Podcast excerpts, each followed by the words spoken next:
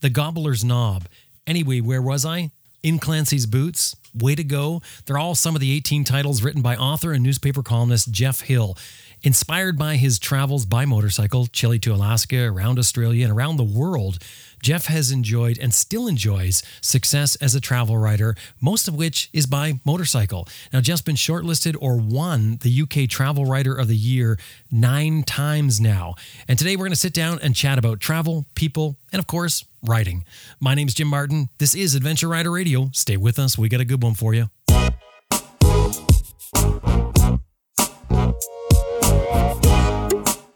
Before we get started, I want to thank these fine companies that helped get this episode out today. It's wind pressure that powers the Moto Breeze chain oiler. No electrical or vacuum connections. It delivers the oil to a felt pad on your swing arm. No nozzles near your sprockets. One ounce of oil gets a thousand miles or 1600 kilometers. Get more miles from your chain and sprockets. MotoBreeze.com. And Green Chili Adventure Gear offers American made, heavy duty luggage systems for all types of motorcycles. You can turn any dry bag into luggage using their strapping system. And of course, Green Chili Adventure Gear is tested in extreme weather and terrain to withstand the abuse that adventure riding gives it. Tough, reliable gear. GreenChiliADV.com. Best Rest Products is the maker of the Cycle Pump, the best tire inflator for motorcyclists. It'll inflate your flat tire in less than three minutes. Made in the USA, comes with a lifetime warranty. They also distribute Googletech filters. CyclePump.com.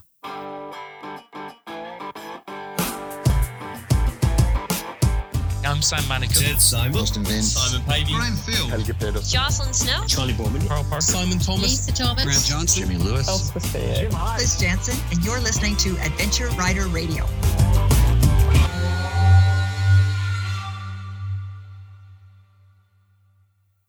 Geoff Hill is an award winning author, travel writer, and newspaper columnist. And it only takes a quick glimpse at uh, the 18 books that he's written, many of which are bestsellers, to spot a common and very obvious thread it's travel by motorcycle. Uh, my name is Geoff Hill. I'm from uh, Northern Ireland. Um, I, for the past 11 years, I've been a, a freelance writer, both a journalist and writing uh, uh, books. Um, the two main jobs I do are uh, I write the motorbike column for the, the Daily Mirror in London, uh, which is a, a weekly struggle to hide the fact that I haven't a clue what I'm talking about, but nobody's noticed so far, and long may it continue. Uh, and I'm editor of Microlight Flying magazine, uh, even though I know even less about airplanes than I do about uh, motorbikes. Geoff, welcome to Adventure Rider Radio. Thank you, Jim. Glad to be here. Great, great uh, site, by the way. I knew about you guys, obviously, because you're one of the top sites out there. But uh, yeah, it's really good. So my pleasure. Thank you very much. Um, now, Geoff, you write a lot about motorcycle travel and motorcycles in general. Can you talk about where that all starts? Yeah, for sure. I was, I mean, in, in terms of motorcycles, I was, uh, well, a very late uh, developer. My, my dad and uh, my uncle used to race um, Nortons and Rudges back in the, the 50s. Um, dad was, um, uh, uh, well, he, he passed his exams to go to, uh, I guess, grammar school or high school, as it would be over there. Uh, but his, my grandfather was a, a butler and his parents, my dad's parents, simply couldn't afford to pay for books and a uniform. So, dad taught himself um, mechanics and electronic engineering by correspondence courses and ran his own little business um, uh, fixing motorbikes. And by all accounts, he was a, a brilliant uh, self-taught mechanic. Um, uh, he gave up racing uh, when he got married because my, my mother told him she didn't want to be a, a widow before she became a bride. Uh, so he uttered those two little words that keep uh, so many marriages together. Yes, dear, and gave up. But rather ironically, um, uh, even though he'd given up racing, uh, he had a really bad accident um, when I was eight. Um, uh, when he was riding his Norton up to the local village for some uh, um, provisions, and uh, his bank manager drove out of a side side road without looking and uh, sent dad flying down the road. And of course, back in those days, uh, riders only wore helmets when they were racing. The rest of the time, it was a, a flat cap on backwards, and uh, he had really quite bad head injuries, and uh, uh, it affected his inner ear quite badly. So he couldn't even ride a motorbike again because his balance was so affected. Um, and uh, he uh, he had to give up the business and uh, he was on crutches for the rest of his life. So, as I said, I was eight, so obviously too young to get involved in the whole thing. And it's sort of been. Uh, I got my test finally uh, 1995 uh, or six when I was uh, in my well, just just turned 39, 40, and I'd sort of been thinking of getting a motorbike, and then as a result of too many glasses of wine one night, um, uh, five months later, uh, at the, uh, 1998, uh, myself and a good friend Paddy Min found ourselves sitting in Delhi in two Royal Enfields, about to ride the 7,000 miles home. And I, would only done 30 miles, um, or about 50 uh, clicks in, in, Canada, on a bike in my life, including uh, 20 miles to the test and back. And I remember looking at the traffic in Delhi, which is just utter chaos, and thinking, what in the name of God have I done? And there were about four times in the first day uh, when I swore I was dead because out there the the big trucks and lorries just rule the road, and even if they see you coming the other way, they'll just overtake and force you off the road. So, having survived that, we made it home, and uh, I wrote a book about uh, that called uh, Way to Go, which is still selling quite nicely that's quite a story about your dad. I'm, I'm sorry to hear that. And I know it was a long time ago, but I mean, to, to grow up with that, especially at eight years old, very influential age, and then decide to get into motorcycling as you got older. I mean, I guess you missed all your early years, but as you got older, but you sort of jumped there. You, you said something about you were you were considering riding, and the next thing you know, you find yourself sitting on a Royal Enfield. So you basically got your test to do that trip.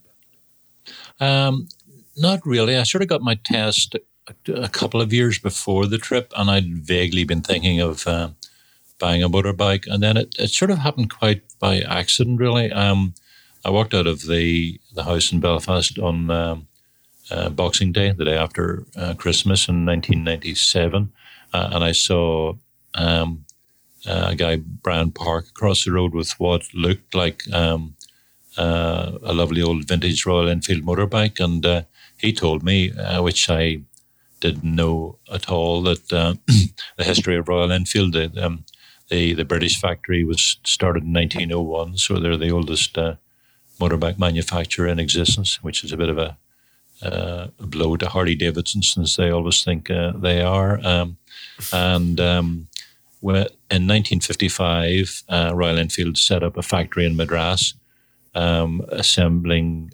500cc um, bullets or 350 and 500 cc bullets for the Indian Army. Um, and then when the British factory closed in 1971, uh, the Indian factory was still there uh, making, if you like, like brand new vintage motorbikes. So Brian had been out in India the uh, the summer before. Uh, he'd bought one of these bikes for um, about 865 pounds, brand new. Uh, ridden it around all summer, and he was planning to sell it, but then he'd got so attached to the bike he just had it uh, shipped home. Um, and then, so I, I, sort of thought no more about it. And then a few days after that, Ian McKinnon, who was an old friend uh, uh who I played volleyball with for, for Northern Ireland uh, and was now a foreign correspondent in Delhi, uh, he came home and came round for a drink. And um, I mentioned the Enfields, and he said, yeah, they, they're, they're really good bikes. They're still only 800, 800 pounds or so. Uh, if you're interested, I know the dealer pretty well, so we could. It would be pretty easy to get one shipped home. Um, I then made the mistake of opening another bottle of wine, and halfway through that, uh, I thought it would be a much better idea to uh, go out, uh, get one, and ride it home. And uh, when I suggested that to my editor at the daily paper I was uh, features and travel editor of next day, I said, you know, if I could get sponsorship for this, it wouldn't cost you anything, which seemed to be the bit that interested him the most, to be honest. But uh, fair play to him. He said, yeah, for sure. If you can get a sponsor, um, um, go for it. It'll make a great daily series. And uh, then, well, I knew even less about motorbikes then than I did now. So I got in touch with uh, uh, Paddy Min, who uh, uh, whose family I'd known for quite some time, and he was a pretty good bike mechanic. And he said, "Yeah, for sure, I'll, I'll do that. And then his brother, uh, Joris, uh, who worked in uh, public relations and marketing, uh, got a sponsorship from uh, a tea company called Nambarrie, uh, based in Northern Ireland. And the, the stunt they dreamed up was that Paddy and I would bring back the first tea leaves of the season in a little silver canister from India back to uh, the UK. So, as I say, five months after uh, I had the idea, the idea, Paddy and I were sitting in Delhi on the bikes about to ride the 7,000 miles home. So, you managed to turn a motorcycle trip into a tea trip. Yeah. yeah, it would be. Uh, it was a pretty amazing trip actually, and uh, I mean the. Uh, I'll just relate one one rather story from it. Uh, the the Foreign Office uh, in the UK and uh, quite a few other people had said. in fact, people even in Pakistan had said, on no account. Um, ride through the Baluchistan desert, which is just south of Afghanistan, uh, because um, it's full of, uh, rather strangely, the world's most well educated uh, hill bandits, uh, young Pakistani guys who uh, went to England mostly. got a degree, went home, and they just had no jobs, so they just turned to kidnapping and smuggling to make make a living. And um, Paddy and I, we did take tra- a train for part of the way uh, on that journey at the on the advice of uh, the wonderfully named Wing Commander Butt of the uh, Pakistani Air Force, who was a contact. But uh, we were riding the last bit through the um, the Baluchistan desert uh, to the border with Iran. It was um, uh, it was 51 degrees centigrade, which is like somebody blowing a, a hair dryer in your face, and uh, we ran out of fuel quite late in the afternoon, and uh, we were standing there just wondering what to do, and uh, two guys come out from behind a sand dune with Kalashnikovs, and I looked at Paddy, and he looked at me, and I don't know what he was thinking, but I was thinking, uh, I want my my mummy and I want to go home, and I wish I'd uh, never started this adventuring lark. But the two guys came over, and one of them said in a very uh, uh polite uh, English accent, "Hello, chaps, do you need some fuel?" And I said, "Well, yes, we do actually."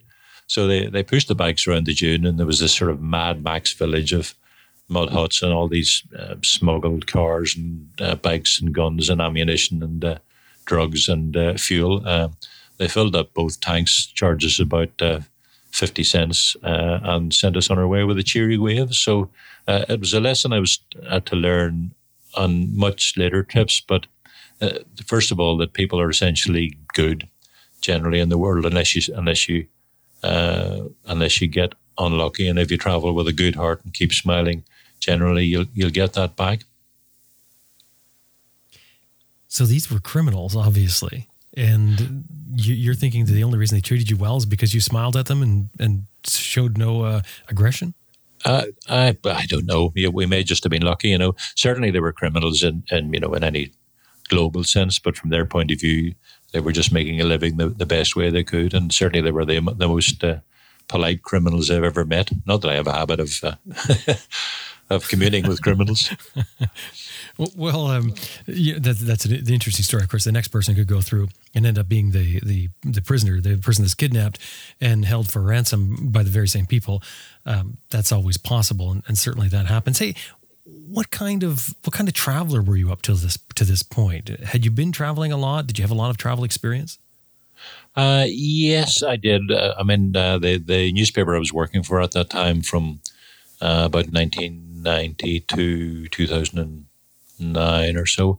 Uh, I was features and travel editor of. So, uh, yeah, I was probably away about maybe a couple of months of the year if you added up the days, you know. So, yeah, every four to six weeks I'd be away for three to four days. So, yeah, I got a lot of travel and I was, I was very lucky and, and loved it. You know, the thing I loved about travel, I think, and particularly travel writing, is that um, uh, as a writer, it's the most difficult thing in the world to to write about uh, the same thing every day, you know, everyday life and uh, your own environment. But when you travel, it's like being a five year old kid again. Uh, and you're walking around going, wow, look at that. And gosh, look at that. And, um, um, it, uh, but but you bring also the knowledge and all the research you do as an adult, so it's a perfect combination of, if you like, childlike wonder, um, and and grown up fascination with the uh, the world, uh, and also um, I think the difference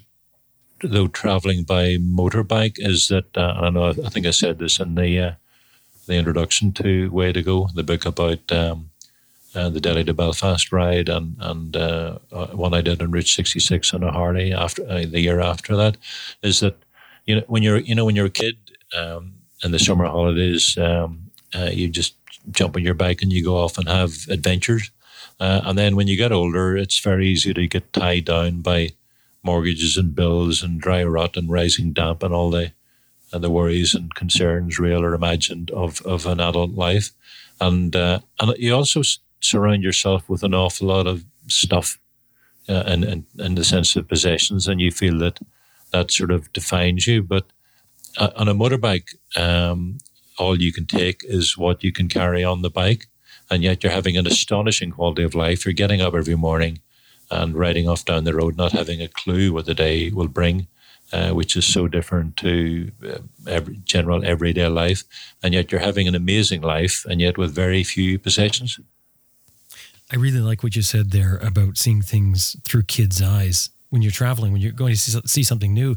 And it's often, you know, the people that live there, they won't see it the same way as you do, same as we all do, right? I mean, people come to your backyard and they're they're amazed and awed by what you do and what you have there. Whereas, you know, you, you get used to it because it's just normal. What you're inferring there is that is that travel, I don't know, sort of uh, makes you you you sort of wake up in your life.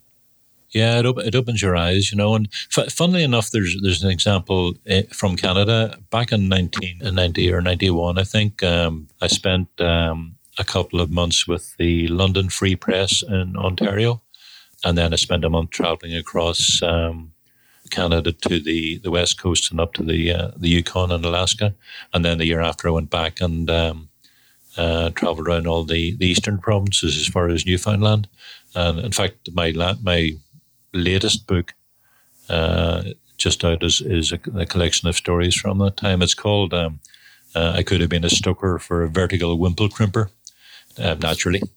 And uh, I was really worried that somebody might have already used that uh, title, but I think I got away with it. But when, when I was in um, the London Free Press, I arrived there in the middle of winter and uh, I had a f- few experiences of walking to work and, you know, 25 below uh, and I wrote a couple of columns, both for the London Free Press and for the paper back home about that. And uh, the you know about the experience, for example, of seeing people leaving their their cars running to warm up outside while they had breakfast before they drove to work. And I thought if you tried that in Belfast, your car would be gone in about thirty seconds before you uh, you'd finished your cornflakes. But uh, they and just sort of several things like that. And the, the people in the London Free Press said. Uh, you know, how did you notice all that stuff? And I said, listen, if you came to Belfast and walked to work with me, you'd be going, hey, look at that and look at that. And I'd be saying, you know what? I've never noticed that before.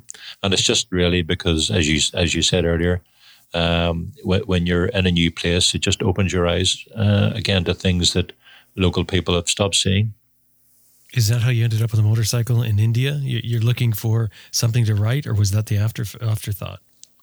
Um, I think, yeah, good question. I mean, it, it wasn't initially planned as a book, just as a a, new, a newspaper series, and um, I just thought it would be an absolutely fascinating trip. In a way, sort of the the motorbike was just the method of of, of getting home, uh, and also, as I say, because I'd been thinking of getting one anyways. So, uh, in a way, it was the bike was sort of peripheral. But uh, as I was I was as I was to find on later trips. Um, uh, the, the, for example, Chile to Alaska, the length of the Pan American Highway, um, which I did in a Triumph, and then around Australia uh, um, on, on, another Triumph, and then around the world back in 2013. I think on, on a motorbike, uh, well, there are a couple of things. Uh, Robert Pirsig, who wrote uh, Zen and the Art of Motorcycle Maintenance, uh, at the start of that, um, he said, you know, on a car you're in you're in a box and you're separated from the world, and if it if it rains, you turn on the wipers, and if it's cold, you just turn on the heating. But you know, on a bike, you're there connected to the uh, the world, and the, and the road rushing by below your feet is uh, it is real, and the uh, if it gets cold, you get cold, and if it rains, you get wet. And as you as you're riding through a a woods, you can smell somebody cooking bacon with maple, maple syrup, and you're much more connected to the world. And also, uh, I think uh, when you stop, you know, whether it's for, pardon me, fuel or for a rest, people are much more inclined to come up and talk to you uh, than if you were in a, a big four by four, for example. So it, it both connects you to the world and it connects other people to you much more than I think any other form of certainly motorized transport. As you mentioned, um, travel writing is, is what you do, and uh, I understand you've been shortlisted uh, or, or won UK Travel Writer of the Year nine times. That's a lot, but uh, and and you've got a bunch of other recognition for your writing. You've got a, a bunch of books that have done very well, that have been on the bestseller list, etc. But the one that really caught my eye was the uh, Mexican government European Travel Writer of the Year award. Yeah, I mean that's yeah. got to be a coveted award. What is that? Uh, who, who knows? yeah, I'm still trying to figure that one out. The um, uh, I got a yeah, I just got a phone call from them, them one day saying, uh, "Here you've um, won an award for the best piece in a European newspaper on Mexico." Um, and I said, "Yeah, great, thanks." And uh, they said, uh, "Can you come to the award ceremony?" And I said, uh, "Yeah, where is it in London?" And they said, "No, it's in it's in Mexico." And it's this Sunday. And I said, okay. so uh, I went to see the editor, and he said, yeah, for sure. If you can get a flight, go for it, you know, but it, it never happened in the end. Um, oh, your editor was going to pick up the tab for that? Uh, I don't think he was. No, I think he was, uh, he was looking to me to, to blag it as usual or for the Mexican government to, uh, to pay for it. But in the end, it never happened. So, uh, in fact, I never, I'm just trying to think. Yeah, I don't think I actually ever got anything physical for that award apart from the uh, the phone call and the, the news that I'd won it. But hey, you know, I've got enough awards to do me a lifetime, so I don't really need one more thing uh, weighing down the mantelpiece. But, and I think that's quite funny. But what I was really getting to was the what is it that's, that attracts you? What makes a travel writer? I, I mean, I already like the way you're saying about seeing things through kids' eyes. I don't know if that's a result of traveling or if that's that's something you're looking for. But what is it about travel that is so attractive to you?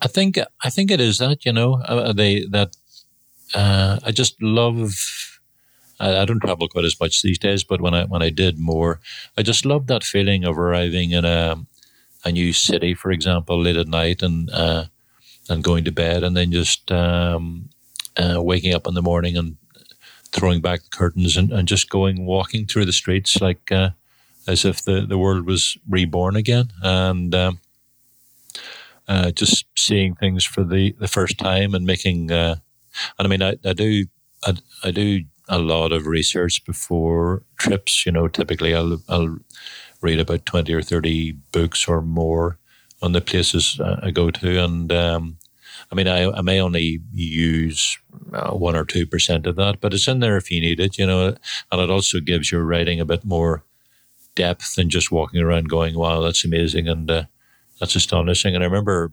interviewing Charley Boorman after uh, Long Way Down, the the one through Africa. Uh, and I mean, I loved Long Way Around. I thought it was really a fascinating series, and it, it really did increase the profile of uh, adventure bike riding. But I thought the African one was uh, it was just a bit of a mad rush through uh, uh, Africa. And I said to Charlie when I interviewed him, "Did, did you guys do much research before the trip?" And uh, he said, "Yeah, yeah, we had people finding out what visas we needed and stuff." And I thought, "Yeah, right, that's not research, Charlie." But never mind. I don't mean to he's a good guy. Actually, Charlie, I've met him several times, and uh, he's I mean he's just a down to earth bloke, and he knows that he he really did strike lucky with his friendship with you, and and uh, and the long way uh, around phenomenon. Because I mean, when that trip was um, proposed, uh, Charlie was I think working as a part time painter and decorator because. Um, his acting career really hadn't taken off in the same way as his friend Ewan's.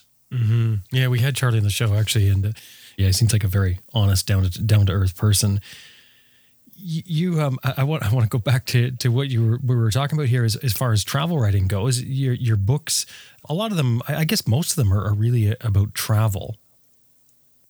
Well, I've written eighteen books so far, and which surprises me because when I wrote the first one, I thought uh, uh, writing one and getting it published would be uh, impressive enough. But I th- and there've been three three novels, um, quite a few motorbike adventure books, some travel books of collected writing, and uh, uh, collected newspaper columns. So quite a quite a quite a variety. And uh, I think the one thread that runs through them all is something that still fascinates me, um, even after decades of doing it, and that's the the creative process uh, whether it's writing fiction and the uh, the Butler's Son, which is my latest novel, uh, which I've turned into a four-part TV series, which is being pitched to uh, Netflix and Amazon at the minute. The first line of that, uh, uh, which was uh, Max Edwards was 18 when he saw the woman he loved and the man he wanted to kill. That that just came out of nowhere, and then the the book wrote itself in about five or six weeks. And I'd wake up. I, keep a voice recorder by the bed, and I'd wake up in the middle of the night and just entire scenes or dialogues would present themselves to me. And even when I was writing the weekly newspaper column uh, that I did for the, the daily I worked for, um, it, it, so, some of them were some of them were serious and uh, factual, and others were just complete flights of fancy, fancy which I made up. And uh, I'd quite often sit down with just like half a thought in my head and and get into this zone where a bomb could have gone off, uh, and it did quite often did go off in Belfast at the time, and I wouldn't notice it. I wouldn't have noticed it. And then I'd look at what I'd written afterwards and think, where on earth did all that come from? Uh, and that, as I say, that that process still fascinates me. I d- I don't like to delve into it too too deeply in case I ruin the magic, but I, I still find it utterly fascinating where all the, all the stuff comes from you say you're fascinated by the creative process. You're, you're also a tutor, so you're helping to teach other people how to write, how to be creative. Yeah, I haven't done that for a while now. It was with a, a writing school in Belfast, but uh, it was yeah, it was really really satisfying uh, just to um, to uh, see pe- people get it. You know, in a way, um, the, the, the well, the two basic secrets of good writing are uh, uh, is to, to have a killer intro, to have a great first line that just grabs people and, and don't let them go, and then and then less is more. Uh, if you can describe something in three words rather than three pages, it, it's much more powerful for the uh, the reader because it lets them fill in the gaps in their own imagination. It's like you know when you read a book, uh, a favorite book, and you see the movie of it. It's never or very rarely satisfying because you've you've written the movie of the book in your head, mm-hmm. uh, and when you see somebody else's version of it, you go, "Yeah, that's not what I uh, what I thought." And uh, funny, I still, as editor of the Flying magazine, qu- quite a lot of the content I get is from uh, pilots who are amateur writers, and uh, uh, you know, for example, they'll send in a a piece about a, a, trip uh, they and their friend uh, Jim went on, and uh, uh, they, will typically sort of start. Well, Jim and I arrived at the airfield, and we got the plane out, and we checked everything, and then we had a cup of tea, and then we got in, and we did this, and we did that, and I, I say, no, start at the bit where the engine stopped over the mountains, and you wished you'd stayed in bed that morning, uh, and then, as I say, uh, less is more, and actually that to writers who aren't professional writers, that less is more. Um, rule is incredibly uh, is a great relief to them because they think, oh, when I read a story, I've just got to write down everything that happens, and you don't. You just need to write down the stuff that that fascinates you because if it doesn't fascinate you, it, it certainly won't fascinate the reader. So yeah, it was, it was very satisfying um, uh, passing on stuff like that to to students of writing and just seeing their pleasure when they when they got it when it clicked with them. I think when you think of creative process, it, you, you, sort of, I think a lot of people associate with with an artist. You know, you're you have um, sort of a flair for something. You have a certain way of doing it. Do you use the creative process when you're writing about something that really happened as well? One of your trips?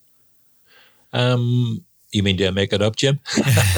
I wasn't. I wasn't going to ask that outright. No, I'm not talking about making it up. But I mean, is that part of it? Do you feel like you're still doing a creative, uh, a creative process when you're actually doing fact instead of fiction? Yeah.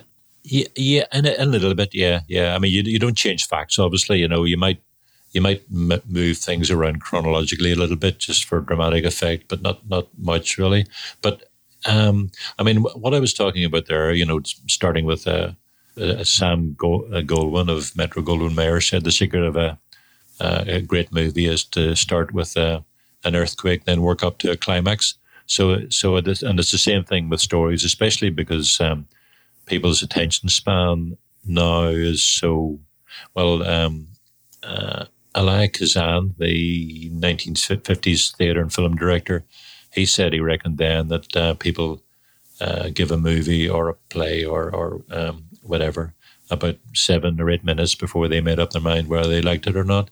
And the, the more recent uh, research that I've seen shows that uh, people's attention span 10 years ago was uh, 12 seconds, and now it's about eight. Mm. Sorry, what was I saying again? exactly. The, sorry, I uh, drifted off. I, I, I didn't uh, me too. Saying. Absolutely. Yeah. no, and I've heard the same thing. I, I remember seeing a piece with a, uh, a, guy who's quite well known here in Canada, David Suzuki. And uh, he was saying that when he first got on television, he said that, you know, they would do a 20 minute talking head, versus just a shot of a person talking, explaining a concept for something and to lay out the full concept. And he said now it's seconds and they've got to chop to another shot. And the problem with it is, is, is, in his view, is that it doesn't give time to to really form a thought, form a, an idea for someone. You have to do it in these little tiny bites. Yeah, absolutely, and you can see you can see why. You know, it's I mean, it's it's uh, there social media, and there, because there's so much information online uh, at a click. You know, so if you're not interested, you just click onto something else. And I mean, you know, if if you read a Victorian novel like Jane, Jane Austen or whoever, or Tolstoy or any of the Russian novels, you know, you're 100, 120, 130 pages in and nothing has happened, and you just wouldn't get away with that uh, these days. Uh, so, yeah, I mean, I know the reasons. Um, uh, and as I said, yeah, the, you know, two rules are, you know, a, a brilliant first line that uh, just grabs the reader and keeps them, keeps them reading and then and then less is more. So I mean, those are the those are skills that people can learn. Um, on top of that, uh, do I use the creative process? Yes, is the answer in the sense that um, there's always a different way of looking at things, and I think. Um, you know, maybe my mind does work in a different way uh, to to normal people, but uh, I think th- there's always a different way of sort of looking at things, and I think that different way um, is what sprinkles the magic fairy dust on top of the the bare bones of a story and, and, and makes makes it makes them different.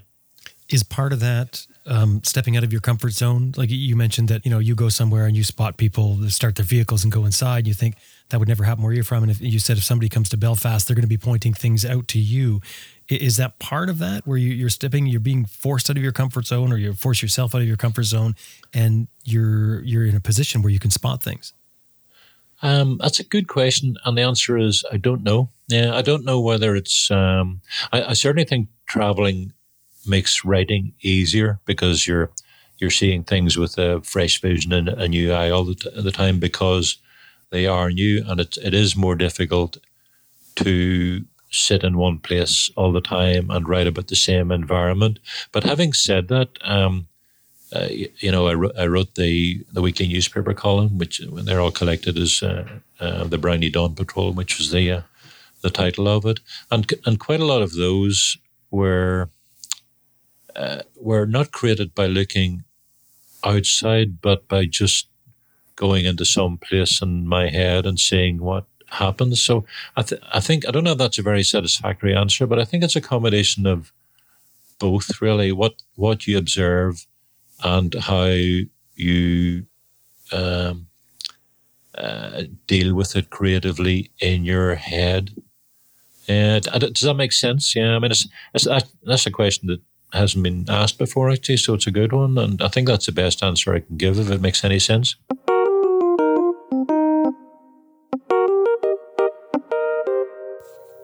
No doubt you want gear for your bike that is made for travel, discovery, and expeditions. Now, I don't mean labeled as that, I mean designed for it. Giant Loop is that company. Their motto go light, go fast, go far. Now, Giant Loop says that they believe that lighter and simpler is better. And that means that they focus on what you really need for the job and they eliminate those extra straps and buckles and I like the idea eliminating those. I like the idea of having what you need because it's been one of my beasts for years in the outdoor field is that you have so many loops and buckles on the things that you buy, the backpacks and things, and they just end up getting caught everywhere and you literally you never use them. Anyway, Giant Loop says they focus on lightweight, very durable and very functional gear like bags, tank bags and more and they've got a really nice fuel bag as well. So if you um, if you're the type that wants to carry some extra fuel every now and then, but doesn't always want to carry it, have a look at the Giant Loop gas bags. This is something I need. It's a great way to deal with it because you can roll the bag up, store it on your bike, and then when you need it, you know, if you're caught by surprise, you can just unroll this bag and fill it up. I think it's for officially for off-road use only, but their website giantloopmoto.com and make sure anytime you're dealing with them, throw in there that you heard them here on Adventure Rider Radio. giantloopmoto.com. The Red Rock Garage is closed for the season, but come spring, they're a destination in British Columbia for riders either passing through or riding around BC. They're a coffee shop with a motorcycle addiction. And when you stop by, of course, you're going to find fuel and coffee, obviously. But they also have a campground and B&B for riders passing through. What an amazing area to ride in. It's worth your while if you're getting anywhere near this or you're close by.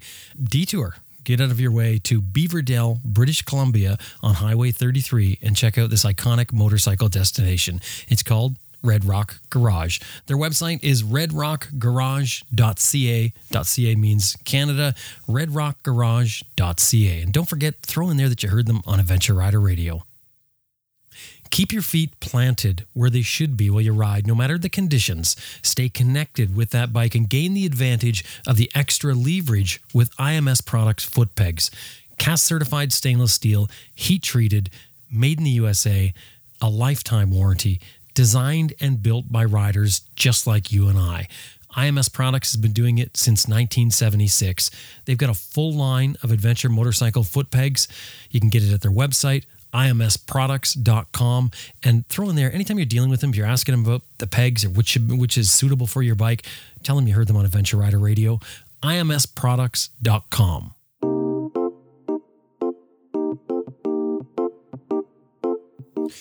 Yeah, I'm, I'm just wondering, you know, there's a lot of people who are writing books nowadays. Um, publishing is so much easier now than what it used to be, as you know.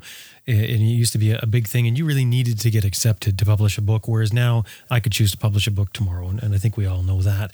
And certainly in this industry, we're, we're seeing a lot of books written about travel stories. People go on an adventure and they think it was an amazing adventure, and I'm going to write a book about it. What advice would you have for them?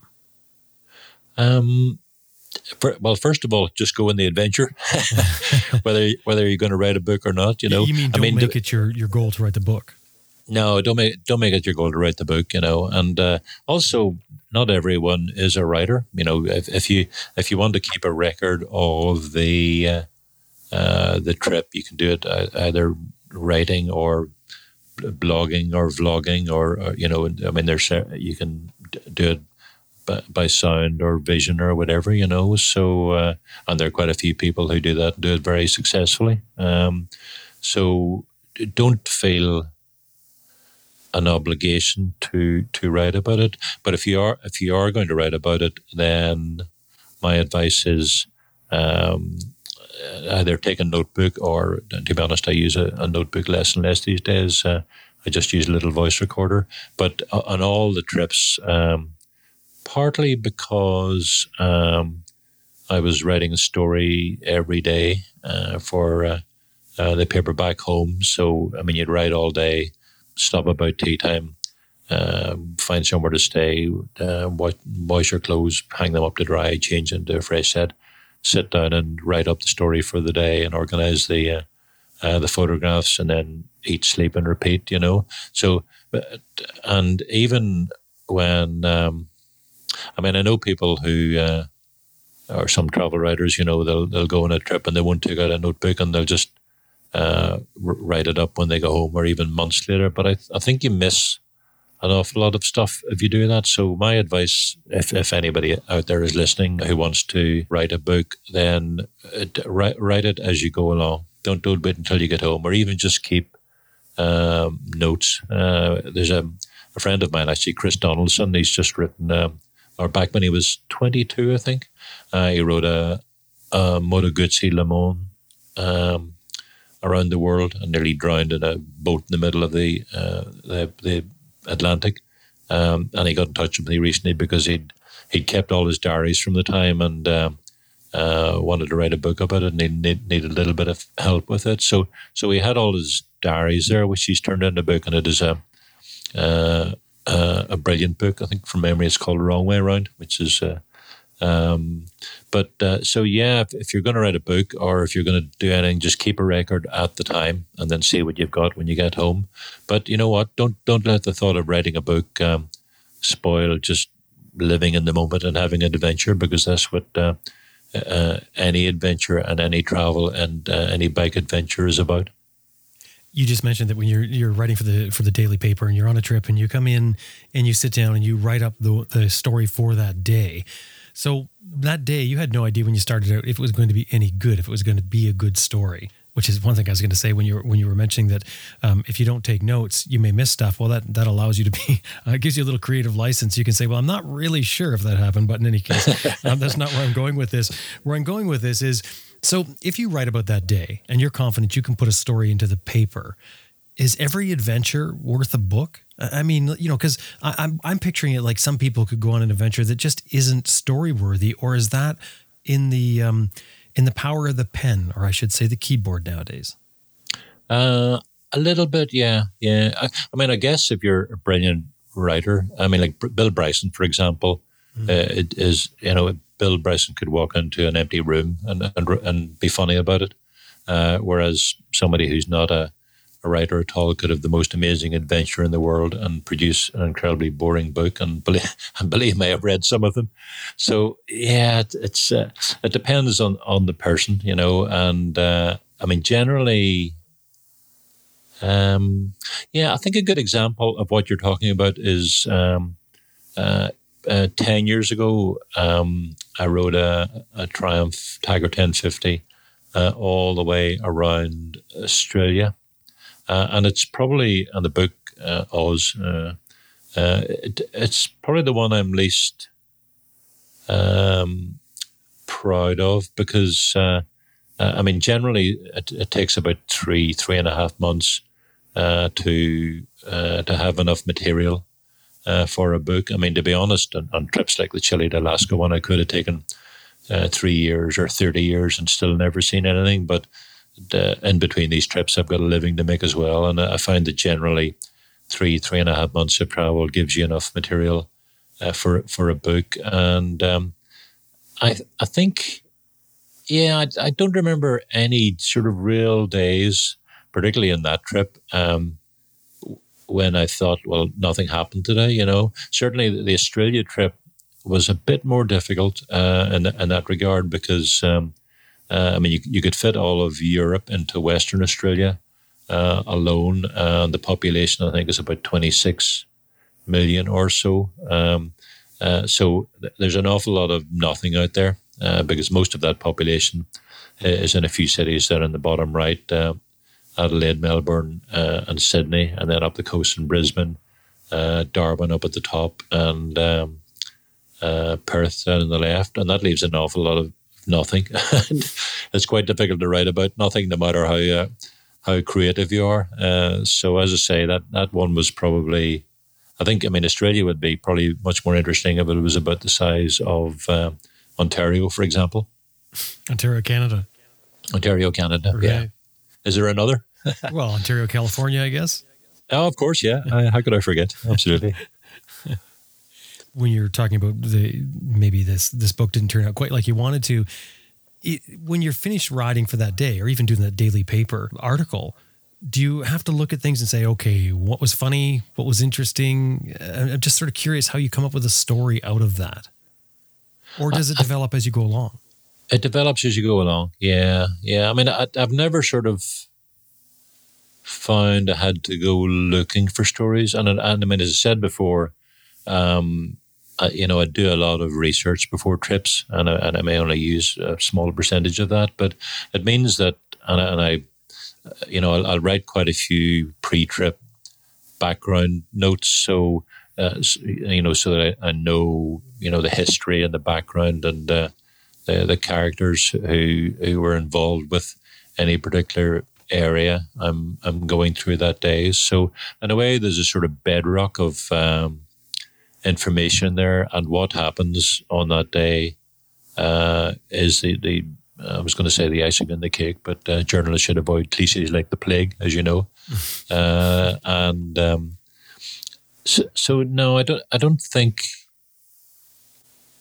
I think I just you know I got into the world, look at what happens, and then uh, uh, always find something to write about it. I do remember on thinking once on a um, uh, you know when I went on a, a press trip uh, um, for the daily paper I was working for, and uh, I, I remember sort of thinking, oh, I can't think of anything to write about yet, and I thought, well, I'll just be still and, and it'll come to you, and it always does. You know, I've never touch wood uh, suffered from writer's block for uh, to, to any great extent for, for very long, and long may it last.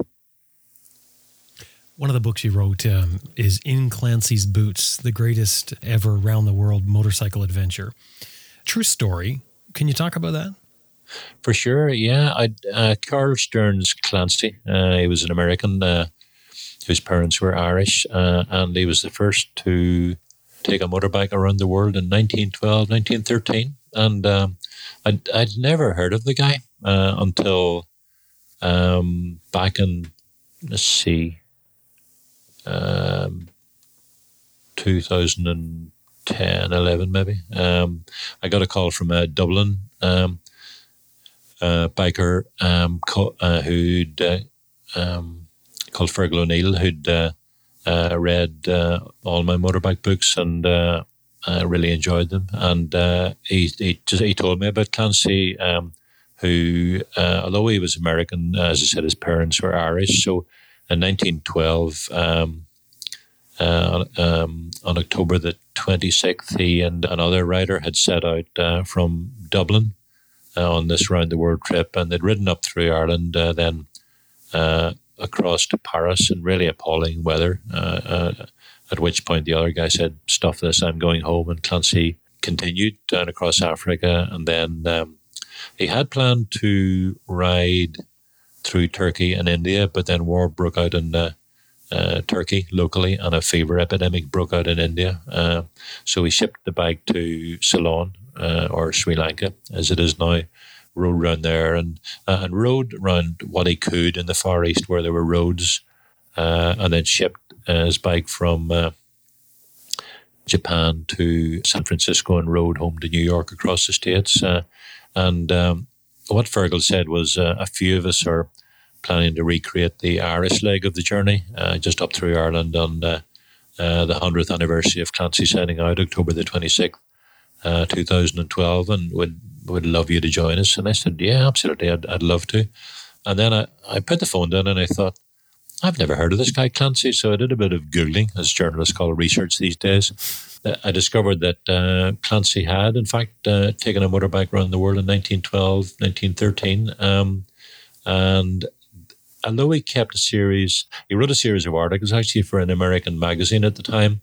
Uh, and he uh, planned to turn them into a book, but I think the trip was so tough that when he got home, he was so fed up with motorcycling that he uh, he never rode a motorbike again, as far as I know. And um, uh, he never wrote the book, and they, uh, but they were all collected uh, by an American motorbike adventurer and author, uh, Dr. Gregory Frazier, and he'd written a, uh, he'd put them together in a book called uh, Motorcycle Adventurer. And I, I ordered a copy on, on Amazon, and it, I wasn't too far into it when the the 40 watt bulb went off, and I thought, you know what, it would be brilliant to recreate the whole journey of Clancy.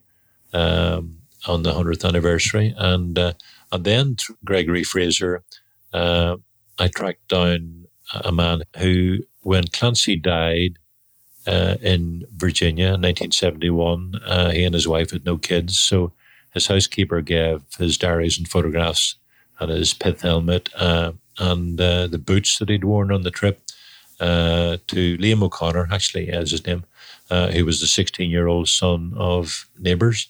Um, and Liam is now a professor in, at the University of Western Australia. So I emailed him and said, "Listen, have you still got all this stuff?" And he said, uh, "Yeah, I'm, I'm, planning to send it to uh, the National Motorcycle Museum of America in Anamosa in Iowa uh, because they've got an exhibition on Clancy, including."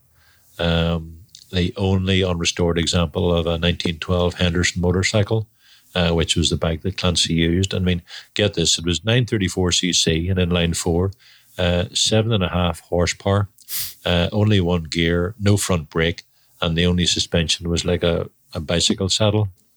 And incredible nowadays when you look at that CC and that horsepower. I mean, you're talking almost a thousand CC and seven horsepower. So you're talking the horsepower of a lawnmower and the size Yeah. of a Goldwing.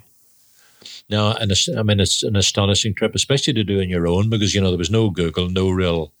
Uh, well, they, they had some maps, but they were very rudimentary and uh, no real guidebooks uh, apart from Baedeker's Guide to Europe. So it was just, I mean, it was like s- setting out to Mars. In fact, it, it wasn't really because Mars is much better known than the world was probably then. So an absolutely astonishing trip. And um, when when Liam when I when I was emailing uh, Liam in Western Australia, I don't know. I just had this mad idea, and, and I said, um, "You don't fancy sending me Clancy's boots, do you?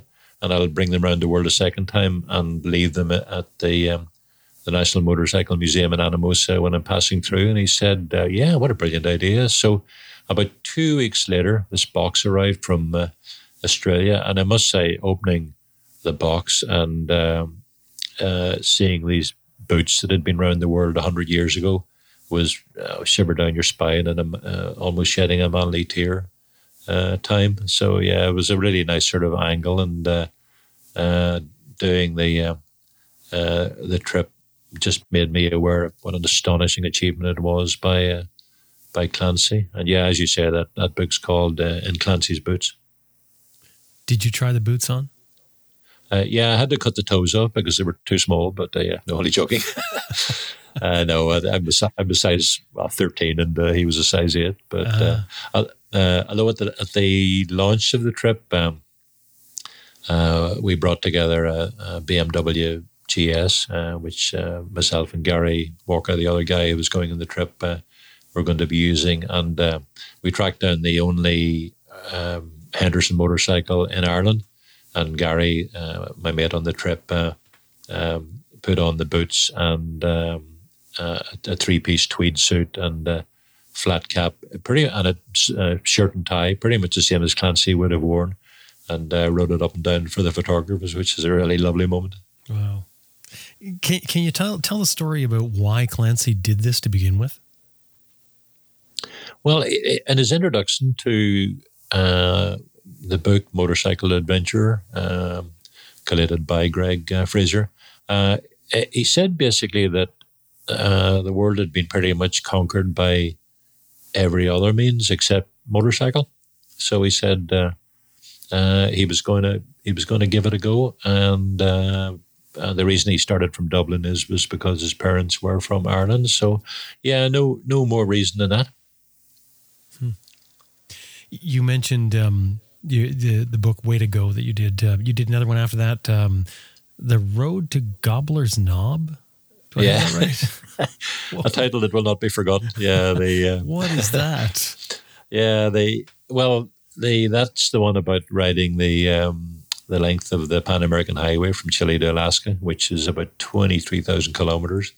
Uh, with a, a, a completely mad guy called Clifford Patterson, who was absolutely brilliant. But uh, uh, yeah, the plan had been um, to finish in Fairbanks, Alaska, which is most people agree is the end of the Pan American Highway, which is the longest road in the world, um, apart from a, 86 mile gap at the Darien Gap between uh, Colombia and Panama, which is just impenetrable jungle. So, yeah, Fairbanks was the sort of plan. Um, and then I was looking at a map of Alaska one day on the trip when I was in California. And I, I, I thought, you know, what it would be nice to just keep on going as far as the Arctic Circle, uh, which is about another 200 miles past Fairbanks up the uh, the the gravel Dalton Highway, and then I noticed a spot about 100 miles past that called uh, Gobbler's Knob, and I thought, yeah, it's you, you got to do it just to call the book uh, "The Road to Gobbler's Knob." Although when I got there, like you know, there's nothing there, just a few rocks and a a raven sitting on one of them, and a, a rather strangely an outside toilet, and a sign saying "Gobbler's Knob." So it was a long way to go for a book title, but uh, and quite often, uh, uh, even now, I get uh, uh, emails from people who've uh, either ridden their bikes or got, got there some other way, holding a copy of the book at Gobbler's Knob, which is quite sweet. It's become a destination because you chose it for a book title. Yeah, absolutely. Yeah. what was that trip like for you, though, and what were you riding? Uh, I was riding a Tiger 955, um, a Triumph, that is, and Clifford was on a, an Aprilia Pegaso 650. Uh, it, it, was tough, yeah. The, the Triumph kept cutting out through the Atacama Desert, which is like 3,000 kilometers of nothing. Uh, there, uh, there are parts in there where it's, uh, it's never rained once, which is quite a difficult concept to come to terms with uh, living in Ireland. But um, uh, we later found out it was because the fuel had been contaminated with diesel, but it was quite wearing on the nerves, I must say. And then, and of course, the worst bit of the trip, I uh, uh, I crashed in uh, Colombia just through a moment's inattention going around the corner, and, uh, and uh, that was yeah, probably the worst. Well, that was definitely the worst moment of all trip. You know, I got up and I'd taken a, most of the skin off my left forearm and uh, quite a few other bruises. Nothing broken, thankfully. But I look back at the the Triumph lying on its side in this trail of wreckage down the road and thought, uh, two years of planning just d- down the tubes in, in, a moment, you know. Uh, but the Colombians were brilliant. They um, a couple stopped, um, uh, phoned the cops, and they turned up in Land Rovers with uh, machine guns. It was just like being back in Belfast, uh, funnily enough. And uh, they stopped lorry drivers heading north, and one of them bundled the bike onto. Um, uh, uh, onto his truck with all the bits and bobs, and I climbed into the back very painfully, and uh, um, it took us to Cali, where thankfully Clifford had friends of friends who we stayed with, and uh, they got us sorted out with a local bike shop, got the bike fixed, which uh, we thought impossible, and got me fixed up and went on. But uh, you know, I was talking earlier about. Um, your perception of places, for example, the Baluchistan desert, which we'd been warned not to go through, and uh, Colombia was back. This was back in 1998, uh, and like everybody in the world, uh, the Foreign Office, the British Embassy, even Ron Ayres, who was a professional motorcycle adventurer specializing in South America, said, "Listen, don't go to Colombia. The law cannot protect you there." Mm-hmm. Uh, the only way to travel is with a, an armed escort, and in a way that's more dangerous because it makes you a target. But I talked to Clifford about it, and I, you know about the Baluchistan experience and my possibly naive perception that uh, people are generally good. And uh, he said, "Yeah, let's, let's go for it." You know, uh, what what's the worst that can happen? and and in the end, the Colombians were just brilliant, and I lost count of the the number of people in Colombia who said, uh, uh, "Where are you from, Senor?" And when I I'd say in my uh, well, reasonably good Spanish by this stage because I'd been learning it uh, for two years before.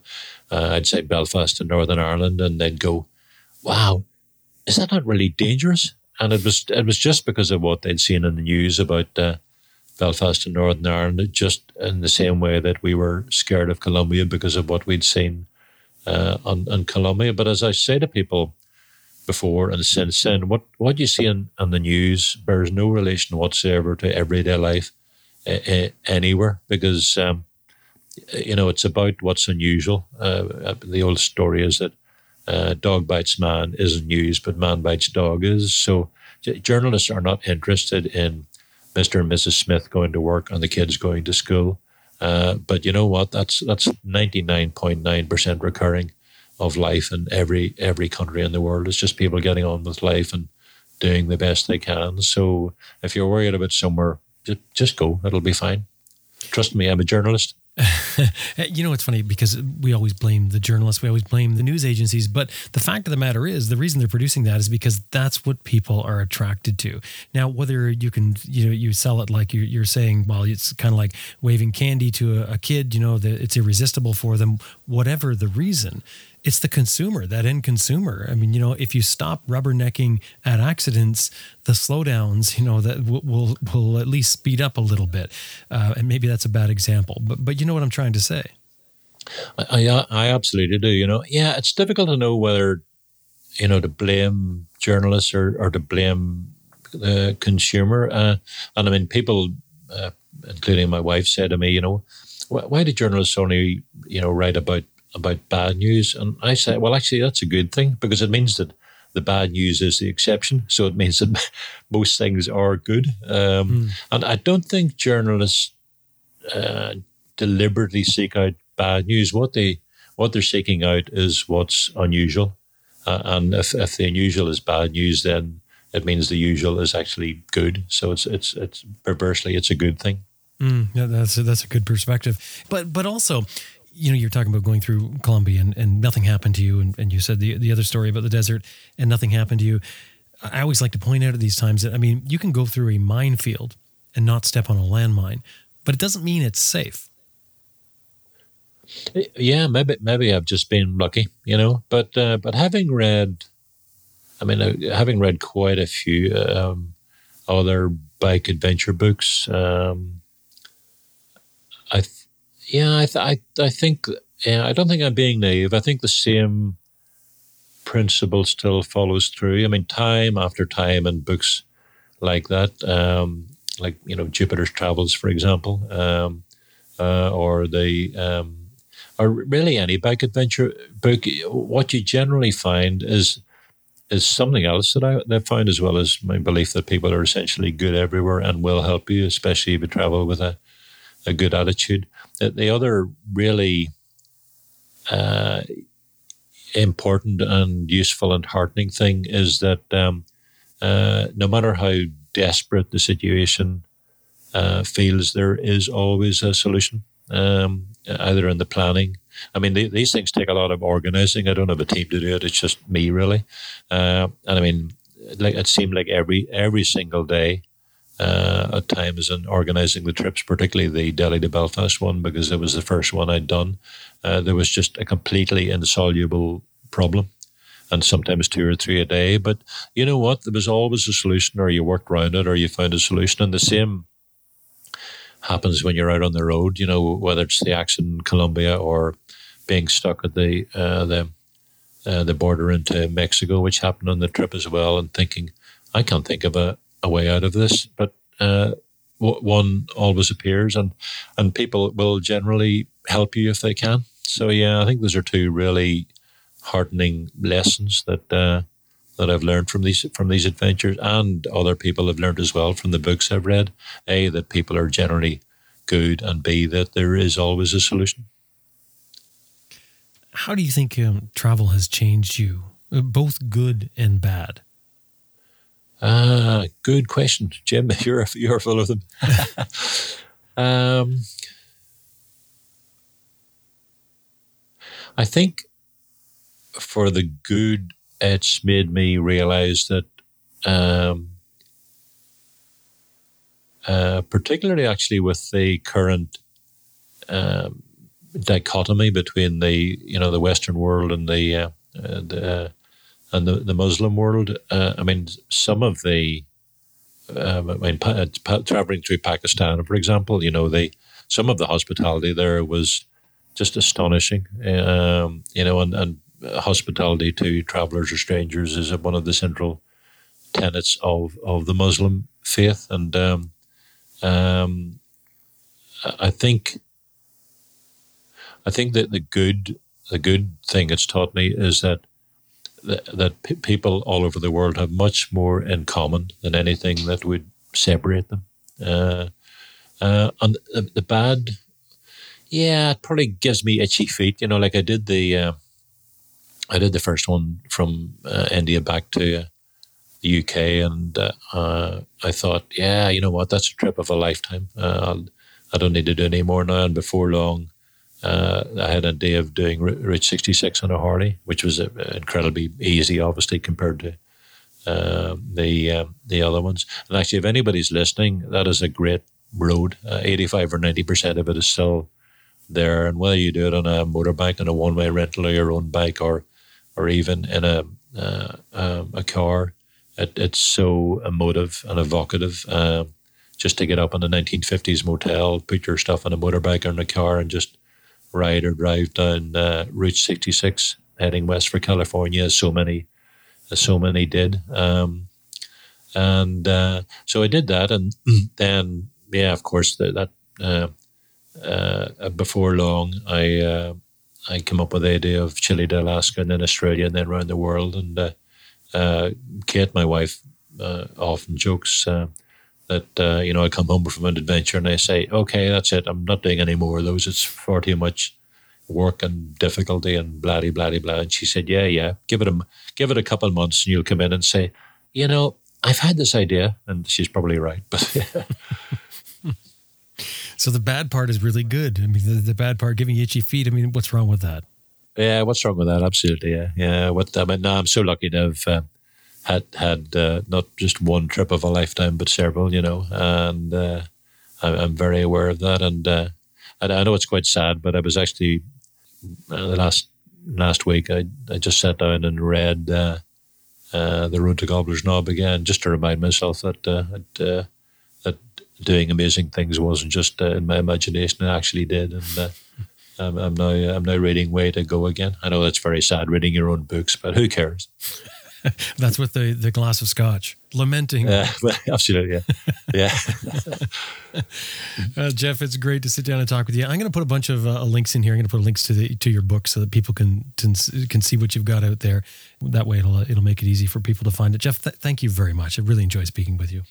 Uh, Jim, the pleasure is mine. Yeah, and uh, as I said, uh, Canada is a great country and great people. I really loved the time I was there, and uh, you folks are, are a, country to be proud of, and you should uh, you should remember that. But it's the pleasure was absolutely mine, and uh, thank you, and thanks for asking some really good questions that uh, actually nobody had ever asked before.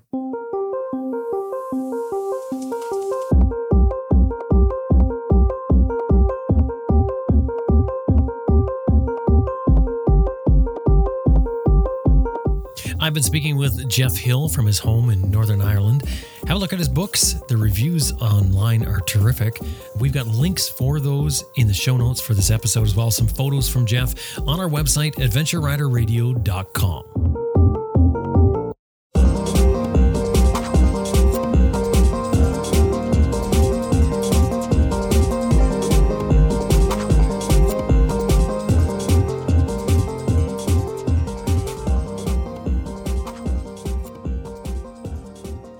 I just want to remind you that this episode has been brought to you by Green Chili Adventure Gear, greenchiliadv.com, Motobreeze Chain Oiler at motobreeze.com, and Best Rest Products at cyclepump.com. And we'd really appreciate if anytime you're dealing with these companies, anytime email or otherwise, let them know you heard them here on Adventure Rider Radio.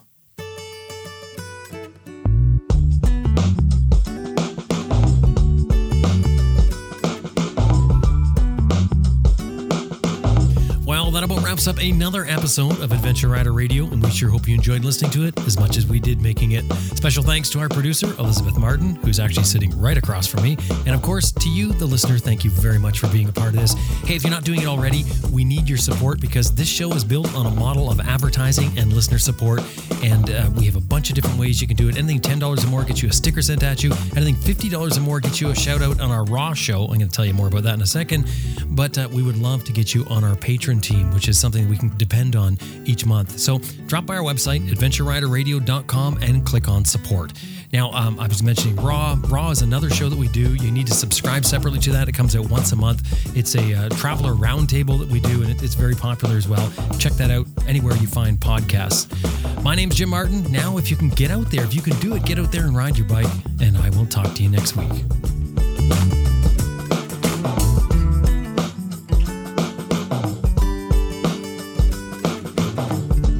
This is Travis. And Chantel Gill. And you're listening to Adventure, Adventure Rider, Rider Radio. Radio.